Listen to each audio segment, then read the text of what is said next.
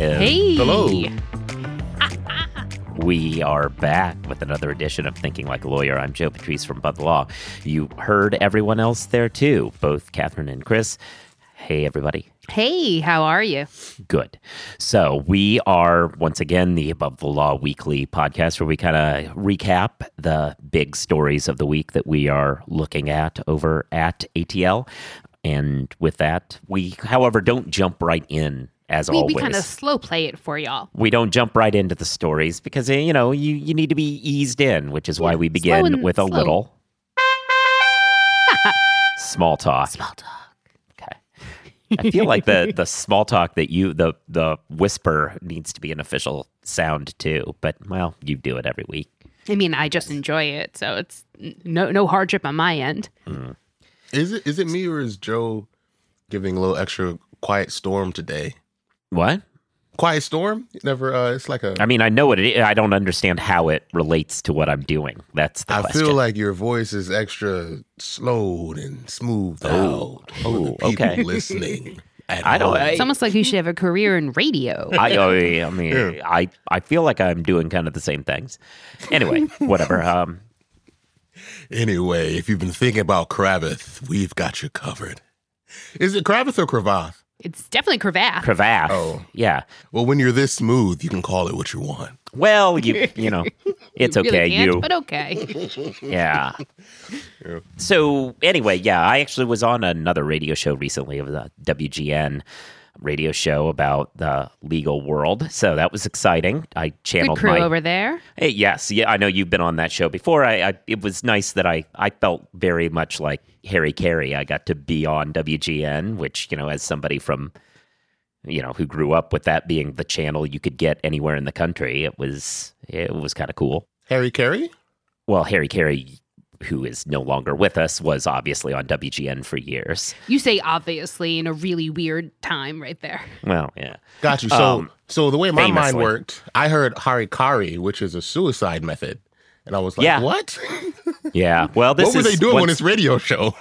This is once again where being remotely plugged into popular culture would help. Uh, okay, Joe. I mean, I'm usually on your side on this one, but I have to say this is also in your old moment. I mean, this is a character who was the subject of Saturday Night Live bits years after he died. When? Yeah, like it. Still like the 70s, right? But like No, Will Ferrell played him for for God's sake. all I'm you saying mean the, you mean the guy from Elf? Yes. all I'm saying is Harry Caray jokes is the sort of thing my dad used to say. Okay. So how was your weekend, everyone? Good. It's pretty Well, good. we're, we're in small talk mode, Joe. Well, I mean, we we have been having small talk. not It does not. talk. This was just you being old. It does not. No, it, it. Well, it was about another another show that I had been on that people could also check out. But Hey, yeah, hey, it Catherine. in, in Joe's defense, this is the first time in a while he's actually given life details during small talk. yeah. So like let's it, let's cut him some slack here. it He does plays it not. close ha- it does not have to always be one's weekend. It can be anything. That's where small talk comes in. True, but your version of small talk was, hmm, okay, yeah, well, let's get to the day's stories. I mean, That's it- often accurate. Chris, how was your weekend? It was good. It was good. I got 98 rune crafting for the nerds listening. And um, I did a I did an attempt at Phosani's Nightmare, which is a good time. Caught up on this show called My Hero Academia, Yeah, which that- is a it's an animated show, and it made me realize that I don't know what it is, but apparently I'm in touch with my emotions or some shit now.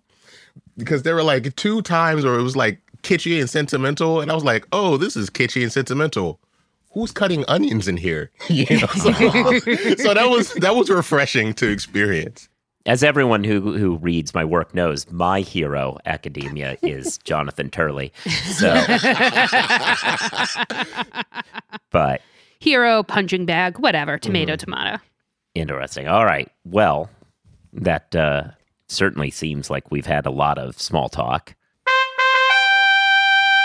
And can move on with actual stories. What do you want to talk about first? I don't even remember what the stories were. So Well, I'll let think- you take the lead. I think the biggest story for us to talk about. uh, Well, let's let's go by the biggest by traffic uh, from the last week, which is your story. Uh, there's, you know, it's more about our our Good friend. favorite our favorite Supreme Court justice Spouse. ethical challenge. Yeah. Uh, it's a Ginny Thomas story, quite obviously. I think it was also one of my top stories of 2022, something about her as well. Uh, So, as we talked about at the time, is Ginny Thomas because she was sort of the Forrest Gump of post election denialism, got called in front of the January 6th committee. And it took some time before those transcripts were released. It kind of happened in that period in between, I think on the 30th, it was released between kind of Christmas and New Year's. So we wrote about her testimony, which had some very interesting kind of tidbits in it. We knew ahead of time, or right around the time that she had given the testimony, her opening statement was released. And in that, she kind of made it very clear that she never discusses her political actions with her spouse, that there's sort of a you know, a, a, clear, bright line in their home. He never talks about his cases. She never talks about the work she does. I mean, it seemed, I think I said at the time, it was like a dim view of marriage.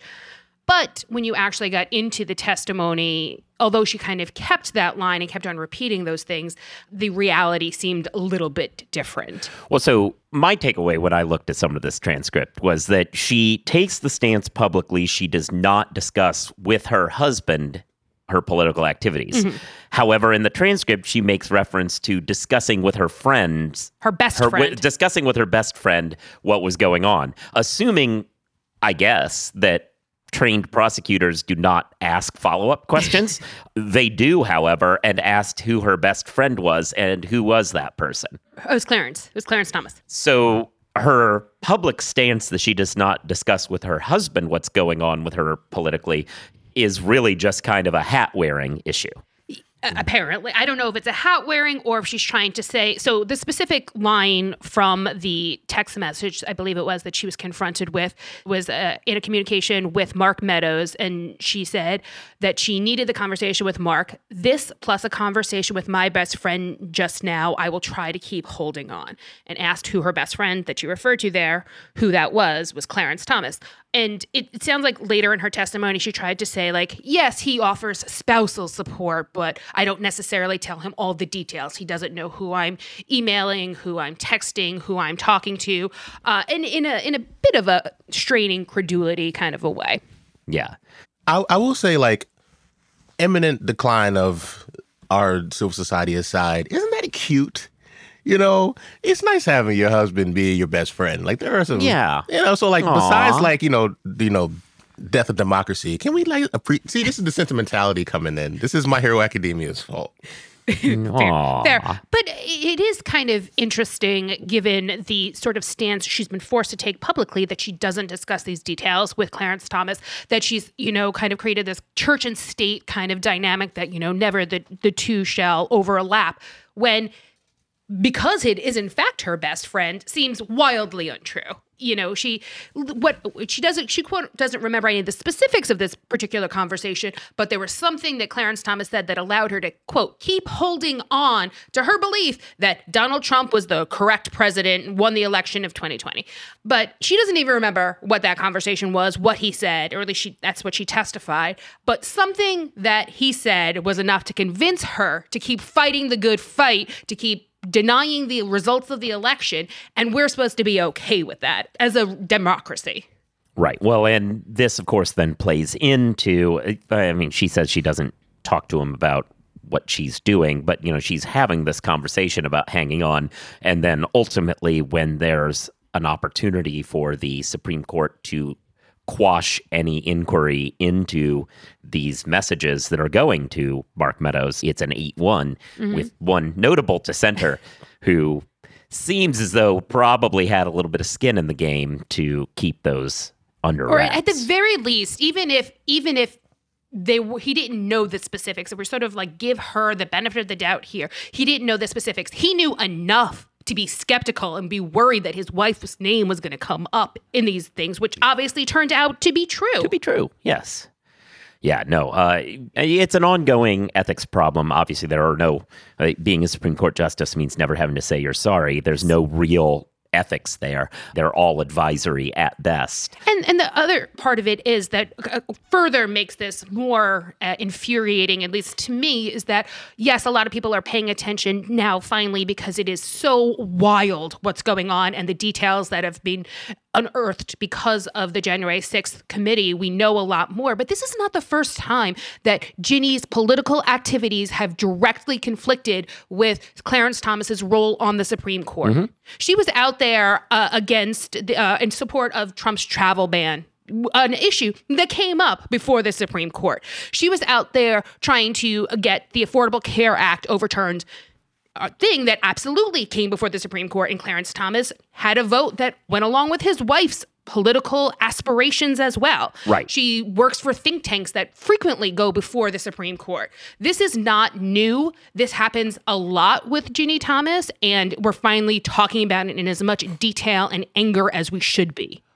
Yeah, I mean, yeah, I don't necessarily think it's all that problematic that she has political stances that are on big ticket issues that come before the court. It's more that she makes money off of those big ticket issues that oh, come sure. before the court. Uh, it, like I think it's an absurd take to think that the spouse of somebody who's politically active as these folks are, you know, like sometimes justices come from the ivory tower. They they are literally heroes of academia, but putting aside your your Kagans of the world, a lot of these folks come from political backgrounds. Obviously, Kavanaugh was a was basically a political fixer.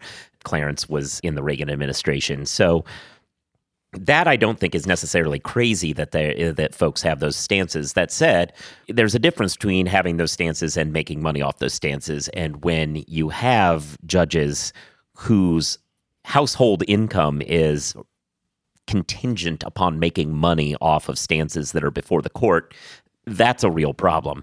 And one that the Supreme Court has no mechanism to deal with because there's no ethics rules, and one that the Chief Justice in the annual report on the judiciary had no comment on because he doesn't care. Last year, uh, the year before, I, I mean, uh, this most recent report doesn't deal with this, uh, nor did the one last year. The last one last year even raised the issue of how there's an ethics problem, and he openly said that he found it offensive, basically, that anyone would think that they needed tighter ethics. Clearly, that has not worked out. But he has absolute contempt for us. Yeah. So and and it's even worse than what you just said, which paints a pretty dim view, right? Because in disclosure documents, Clarence Thomas has oopsie forgotten to report almost seven hundred thousand dollars worth of income that Ginny has made as a result of that advocacy work. Yeah. That is wild. Well, yeah, because if you if you disclose it, it starts looking like there's a real problem. Uh, so don't disclose it. And then, yeah, it, it's real bad. And there does need to be some intervention on this front. And if it's not coming from, and unfortunately, Roberts seems to be taking the stance that even he has no interest internally to the Article 3 imposing ethical standards on the Supreme Court. And he's taking the stance that if Congress and the, you know, through the normal lawmaking means tried to impose restrictions on the court, that they would rule those as unconstitutional. That's a problem, and probably one that a future legislature would need to start playing real hardball over, uh, you know, jurisdiction stripping and stuff like that to to get an answer. But yeah. And to kind of put a final bow before we move on, Ginny did apologize. Say she, well, not apologize. She said she regrets the tone and content of those text messages, but tellingly, she said, I'm regretting that they became public. So Aww. it's not so much what she did as much as the fact that we all know about it. You know, always the apology for being caught. Uh, a classic. Classic. Callidus AI cleverly supports you by suggesting relevant law to address your complex issues. Put in simple questions or longer fact patterns, then Callidus asks you to confirm if points are salient before proceeding. Use Callidus to check if you found all the key concepts, cases, and statutes. Callidus turns that into a high quality, customer ready document. Handle complexity confidently with legal's most advanced AI platform. Get $90 off your first two months. Use promo code Joe at CallidusAI.com. That's C A L L I D U S AI.com. Hey, Gee, what's up? Just having some lunch, Conrad. Hey, Gee, do you see that billboard out there? Oh, you mean that guy out there in the gray suit? Yeah, the gray suit guy. Up. There's uh, all those beautiful, rich, leather bound books in the background. That is exactly the one. That's JD McGuffin at Law. He'll fight for you. I bet you he has got So many years of experience. Like decades and decades. And I bet, Guy, I bet he even went to a law school. Are you a lawyer? Do you suffer from dull marketing and a lack of positioning in a crowded legal marketplace? Sit down with Guy and Conrad for Lunch Hour Legal Marketing on the Legal Talk Network, available wherever podcasts are found. All right. So uh, I guess the quick the question well, yeah. before we continue. Catherine, do you say Guinea Thomas is the Forrest Gump of election denial? Jeannie Thomas Yeah. is the Forrest Gump. You know how, like in that It's movie, fucking hilarious. yeah. she's everywhere, right? She was emailing Arizona legislators. She was going back and forth with Mark Meadows. She was email. She was talking to John Eastman. She was all over this shit. Yeah. My my immediate thought was her just sitting down on the bench saying like, you know, elections are like a box of chocolates. Except she knows exactly what we're gonna get. yeah. elections are like a box of chocolates. We read the label and we know what's happening. Oh no, elections are like a box of chocolates. You can't put them in the mail. Whoa. Small talk. Yeah. Can't put them in the mail and inevitably the Italian Venezuelan actors are trying to ruin them for it. I don't know. The- It doesn't the whole the whole thing doesn't really work out. Hey, Hey, So while that that story did the best traffic wise last week, arguably the biggest story of last week in the industry brings us to one of our favorite new sound effects. Playoffs? Don't talk about playoffs. You kidding me? Playoffs? Uh, that is the layoff bug has hit the AmLaw 20 uh, with number 17 Goodwin Procter announcing a fairly fairly significant reduction in force. You know, it's, it sounds like over 100 attorneys all in is going across offices. It's you know, eh, we've seen some stealth layoffs out there. Mm-hmm. Obviously, Cooley was upfront about what they did. Other folks have been more couching it as the associate's fault. You know, kudos to Goodwin, I guess. You know, there's never like a good way of saying, hey, good layoff, but at least they seem to be taking the stance of being upfront about what happened, which is that they overhired over the last couple of years, have a excess of folks in some practice areas, and needed to, in their minds, make cuts. This is bad for all those folks who are losing their jobs, but at least when you handle your layoffs this way, the hope is that you're signaling to the rest of the market who might hire these people in a lateral way that this is not a reflection on those attorneys. Mm-hmm. They continue to be very good attorneys who know what they're doing and would be an asset to other firms.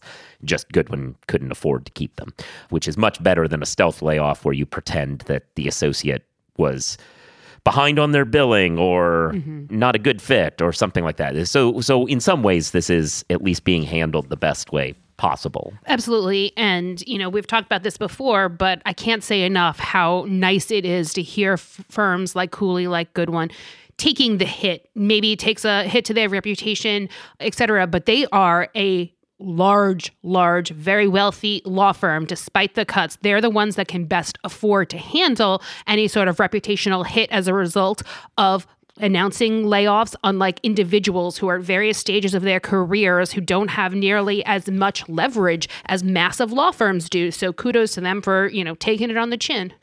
Yeah, you know, it's rough to be hearing about layoffs and we heard about more layoffs today. yes, struck. Um, a fewer attorneys, uh, significantly fewer than the Goodwin ones. I believe it was nine attorneys that were laid off, but a bunch of staff was laid off as well. Yeah, so we're hearing about these layoffs, which is obviously problematic. It goes to this prevailing sense that recessionary pressures are going to hit, which is a weird one because we just had the most recent round of uh, the most recent round Jobs numbers of and- jobs numbers, which showed that Like all signs point to like we're in the middle of a great economy, and everyone's like, uh, it's definitely a recession. We're looking for an economic downturn any minute now. yeah, not only were jobs numbers good, unemployment has now reached a 50 year low. Yep. Which uh, there's some arg- there's always like to get economics nerd. There is something It's okay, to be Joe. said. You're among friends. You can get as Fair. nerdy as you need. Fair. Uh, There, there's always an argument that when unemployment is very low, it's causing wages to go up, and that would, you know, cause inflation, which can have a negative impact down the road. But inflation has been declining month after month. Mm-hmm. Pedantic question: Is it in, is it inflation declining or the rate of inflation declining? That is a fair point. The rate is declining. Inflation is Okay. always kind of going up. We are not deflationary. See, But you're among some- nerd friends that care. Yeah, that's fair. No, that's fair. And, inflation's not bad. One of the best analogies I've ever heard for it is that inflation is like the booze that you put in the punch bowl. You want a little bit in there because if there's none in there, that's a problem. But you don't want it to get out of hand. I believe Paul Krugman uses that uh, analogy, and it's a good one. Delightful. But when inflation gets too high, it becomes a problem. But you always want some because some of it is proof that the economy is growing. I will say that is a bad that is a bad analogy only on the fact that I occasionally like a couple shots. So Yeah. Well, sure. So, up. so right. So you want some, and anyway, we're we're approaching where we kind of want to be, even with unemployment at a fifty-year low. That all seems to be an economy that's not in recession, and in fact, trending upwards. So uh, the fact that these firms are making cuts, what does that mean? Does this mean that they have a negative view of the market that is not realistic? Is it that their clients have a view of the market that's not realistic? Is it that they just really did overhire and they are in line they just had more people than they thought Uh, like where what the decision making is within all these firms is going to be interesting to see shake out we have seen other firms say affirmatively they aren't entertaining layoffs at this point. Is that because they have a different view of where things are going or they've managed their headcount a little better? It's going to be a ongoing story over the next few months. It certainly seems like it's more a headcount related, at least from our perspective, kind of on the outside looking in, just because 2021 was so wild in the lateral market. It was fire, it was crazy times, it was lots of folks jumping lots of places and taking all bodies. You know, we we're hearing wild stories of firms taking people without even fully interviewing them, just getting their resume and be like, start on Monday. Yeah. So I think that given that environment, which was obviously unsustainable, but also had ripple effects, I think as the years kind of trickle on, I think that that's really what we're seeing is kind of correction to that market. And I think that that one year of wildness had a bigger impact on some firms than it did on others. I think that's probably true. It, because, I mean, I'll just say to the extent, like, you know, I mentioned before that I consult with a recruiting organization, and at least from what I'm seeing on that front, there are still firms that are actively in the hiring phase. There are uh, job offers that are still out there. Obviously, it's not every practice area or anything like that. There's some cyclical effects going on, but the fact that some people are still in a hiring mode when others are conducting layoffs does suggest that there's a disjunct here. Yeah. How that plays out over the course of the next several months, uh, it will be interesting. So, something to keep an eye on and allow us to keep playing uh, our ode to Jim Mora.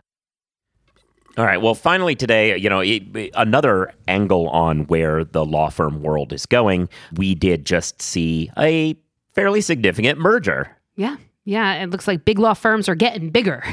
yeah. So Holland and Knight has announced. I, we've known about this for a while. These talks have not been really secret for the last several months, but they are closing the deal with Waller Lansden, which is a Nashville-based firm that with a significant, I mean, has multiple offices, but a very significant Southeast presence. This brings Holland and Knight a lot more penetration into that area. It probably makes them. I think probably the biggest employer in Nashville legally. Uh, I believe and anticipated to make them, I think, 26th on the AM Law 100, right. based I on the, the previous earnings of both of those so firms. that'll pop them up a little bit. Yeah, I believe. So does uh, it does yeah. this make them Hollander and Knighter?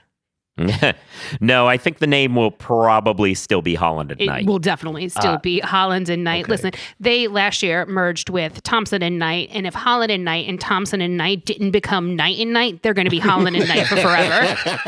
Oh no, not even that. It, it should have been Night Night. yeah, exactly. There were so many possibilities. So many They were like, mm, we're still Holland and Knight. They could have Good been luck like they that. could have been like Night Night. We're a cut above the rest of the competition, like a like what a a- sleep pun. Ah, would have probably been nice to have at least changed the night to the other night, since the the night that they actually are is, you know, not exactly a figure with a great record. Um, you know, Holland and Knight both uh, named after politicians from the segregationist South. So, you know, would be nice if it was some other, uh, a different night and they could have kept the same letterhead and at least acted like they were they were only half as bad. But whatever. That's wild though. I just imagine a bunch of uh, people ready to do litigation in full chain metal. I didn't know that was a person's actual name. Nice. so anyway, so yeah, so they're going to still be Hollow Knight. This is happening. Uh, we also had another merger, and I apologize for not having all their names off the top of my head. Uh, Maynard and uh, Maynard and Nexsen Pruet are merging. Also, this is uh, two regional Southeast firms merging together to make a more powerful Southeast presence. So I think the takeaway from both these stories is Southeast is a hot market, uh, but also Mm-hmm. yeah, and this new firm is expected to actually crack the AmLaw 200 of this year. So we'll we'll see. It will definitely sort of, I think, change the landscape for sure. Yeah, I mean that that new firm is going to be over 500 lawyers, so very much going to be a player in what we can start calling big law once you start hitting those kind of head counts. So one takeaway: Southeast is a big market. Another takeaway uh, that applies more to the Holland and Knight merger, but you know a little bit to both, which is while we're seeing these layoffs, while we're seeing fear and trepidation on the part of some firms. The answer to that for a lot of firms is mergers. Uh, There are some reason to believe that we're going to that this isn't the end. We're going to see a lot more of this kind of merging. Uh, probably less of the merger of equals and more of the big firm taking over Swallowing small, up, yeah, mid-sized firms. smaller or uh, regional firms in order to expand. Uh, we're still a little confused where the oh, we've talked a bit about Hogan Lovells and Shearman. eh, Not quite clear how that one plays. That's kind of a merger of two big firms, but. Most of what we expect to start seeing is more big firms trying to swallow regional or boutique firms to add talent that way it's a natural outgrowth of bad economic times, I think, to try to use building out the book a little bit as a way of stating, Diversifying the book too. yeah, right? diversifying the book to to get out of it. This may be a goofy question, but how do mergers and ethical conflicts work? Because I would imagine, like, if, Oh. they- if they're like two reasonably sized firms, they merge together, to become one entity, that just increases the amount of business that neither of them can do. Oh yeah, no, absolutely, and there are issues always, and you know we were And already that's also a big part of the reason why when these mergers happen, oftentimes you will see a non-contentious shedding of partners Mm-hmm. where, you know, they take on new a new set of business and all of a sudden, you know, maybe you're a smaller partner, but you have a distinct book, decides to go to another firm where there are no conflicts. And it's not no no acrimony necessarily on either part, but that, you know, this book of business doesn't work anymore. Yeah, uh, it, it, it absolutely happens. You do see a lot of spin-off firms when these sorts of big mergers happen. And yeah, so we'll, we'll spin-off firms or firms just being uh, like practice groups being absorbed. Going to a different off different big to a law different big law firm, firm, that yeah. doesn't have the conflict. Yeah, so that is that is definitely uh, And there certainly are also, you know, anticipated mergers that fall apart because of conflict issues. oh, absolutely. that is Which- real. which is why you, see a lot more these big firm take boutique firm or Mm-hmm. big firm move into new geographic area where there's a regional firm because that reduces the likelihood that there's Right. going to be a conflict when you see two national firms who have offices in exact same places try to merge that's where you start wondering does this is this going to work? Uh, this seems as though at least a lot of partner books are going to have some tangential problems. Uh, and you know, you see, you sometimes partners fire a client in order to make the deal work, and then they're compensated on the back end by getting some cut of the client that was in favor. Like it, it- they can work it out internally, but that that is uh, that's a great question. Whenever you start seeing mergers of of like firms, you start seeing a I lot of conflict. Maybe issues. maybe this is portraying my age as well, but the last truly giant firm, giant firm that I can remember actually coming to fruition was Dewey LeBoeuf, and that did not have a happy Ooh. ending. Ooh, yeah, That did not have a happy ending. I mean, yeah, that- that one didn't. Uh, uh, the, what was the firm several years ago? Was it Bingham? Somebody, somebody tried was, was in the midst of a merger, and I can't, I can't believe I'm not remembering this, but I feel like Bingham was involved. But whoever it was, there was a merger that was on the table, and ultimately the firm with leverage went, wait a minute, we don't need to merge. We can just hire 80% We could just of the partners. all the useful people. and that's what they did. They hired most of, Yeah. almost all of the people, and you don't have the, conflicts liabilities, on the side. right? That's You're not wild. inheriting the liabilities that Yeah, way. no, it was it was a crazy day, That and all of this flex. kind of That is a flex. Like we don't even Pretty much need all- you. yeah. We just need your employees. Yeah, pretty much all of this happened when in a span of like 24 hours too. Oh, so it was a it was a big it was a big story. I can't. ah, yeah, that was. It's been a while. Is there a, Yeah, there a that stuff documentary about that? I feel like that would be a fire ass documentary.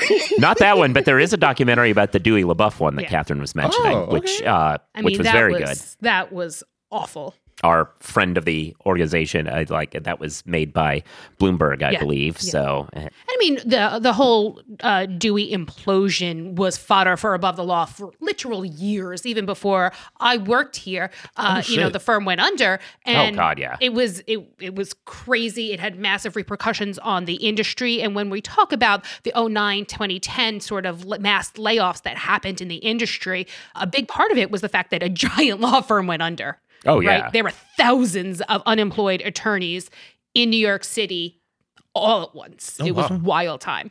oh god, yeah. See, I didn't no, even uh, know enough about recommend. that. I, I would just Yeah, I mean that would was assume- very before your time. Yeah. You know, but no, but like whenever I hear about like lawyers talking about like oh layoffs happen, what have you, around the 08 era, I just assume I just associated with um the market crashing. I don't think about it as being a merger issue. Well, it, it was both. It was both of those things. Yeah, no, right? no, There it was- being uh, both. yeah. I, I, I didn't know enough about the merger issue to think that that would be a factor. I just thought it was the market went to shit in 08. I didn't know why. Well, there was a, there were a lot of reasons I think why why Dewey LeBoeuf went under, and certainly they were over leveraged. They were paying their top talent partners way too much, and it, it, there, there's an entire documentary about all the Yeah. reasons why they went under. But going under meant thousands of unemployed attorneys. Plus, there were massive layoffs at other firms. There were also you know like hundreds off at X firm, hundreds at Y. There was just thousands and thousands of unemployed attorneys in 2009. That You know, we never made the joke that that was Truman's revenge. You know, Dewey, Dewey, Dewey defeated by Truman. It took a half century for him to get get all the way back. Anyway, yeah. So I think that's uh, so that's going on. Layoffs are still out there to be uh, worried about, but there's also mergers happening. So it's an interesting time in the industry, which you can hear about on a weekly basis if you subscribe to this show, and then you Oh, get the new episodes when they come out and everything. You should give reviews and write stuff, and that helps. You should be listening to other shows. Kathryn's the host the Jabot. I'm a guest on the Legal Tech Week Journalist Roundtable. There's other shows by the Legal Talk Network that we are not involved in, but that are also awesome. You should be reading Above the Law every week so you can, you know, every day, frankly, so Hey, you Joe, can see these stories and others. Yeah. if if we wanted to get like your thoughts on things that weren't on above the law, this website or the podcast, are there any other places we can find you online? You know, it's really interesting you mentioned that. You can also follow all of us on various forms of social media. I will just give the Twitter ones for now, but, you know, we use your imagination. You'll probably find us on other things too. Although I haven't really, I haven't been able to really get into using these other ones yet. I feel like there needs to be a killer app like TweetDeck is to make these others work, but whatever point is, Twitter wise, uh, you can follow Above the Law at ATL blog. You can follow me at Joseph Patrice. Kathryn's at Kathryn one. The numeral, The one. numeral yeah, she yeah, yeah, she raises her finger as she does that. uh, Chris is at Writes for Rent. We have Facebook groups too uh, for Above the Law. Facebook has been popping off join. recently. We should probably mention Facebook Yeah. group more often. People should do that too. We're on Facebook. yeah, There's less And- censorship there. Yeah, I think that's probably fair. Less. Anyway, uh, and uh, yeah, so with all of that said, Peace. I think that's it. Yeah. See you next week.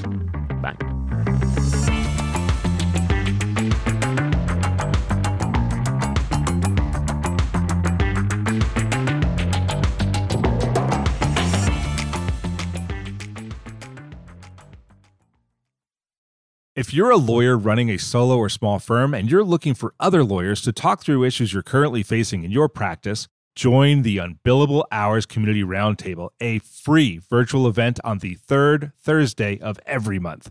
Lawyers from all over the country come together and meet with me, lawyer and law firm management consultant Christopher T. Anderson, to discuss best practices on topics such as marketing, client acquisition, hiring and firing, and time management.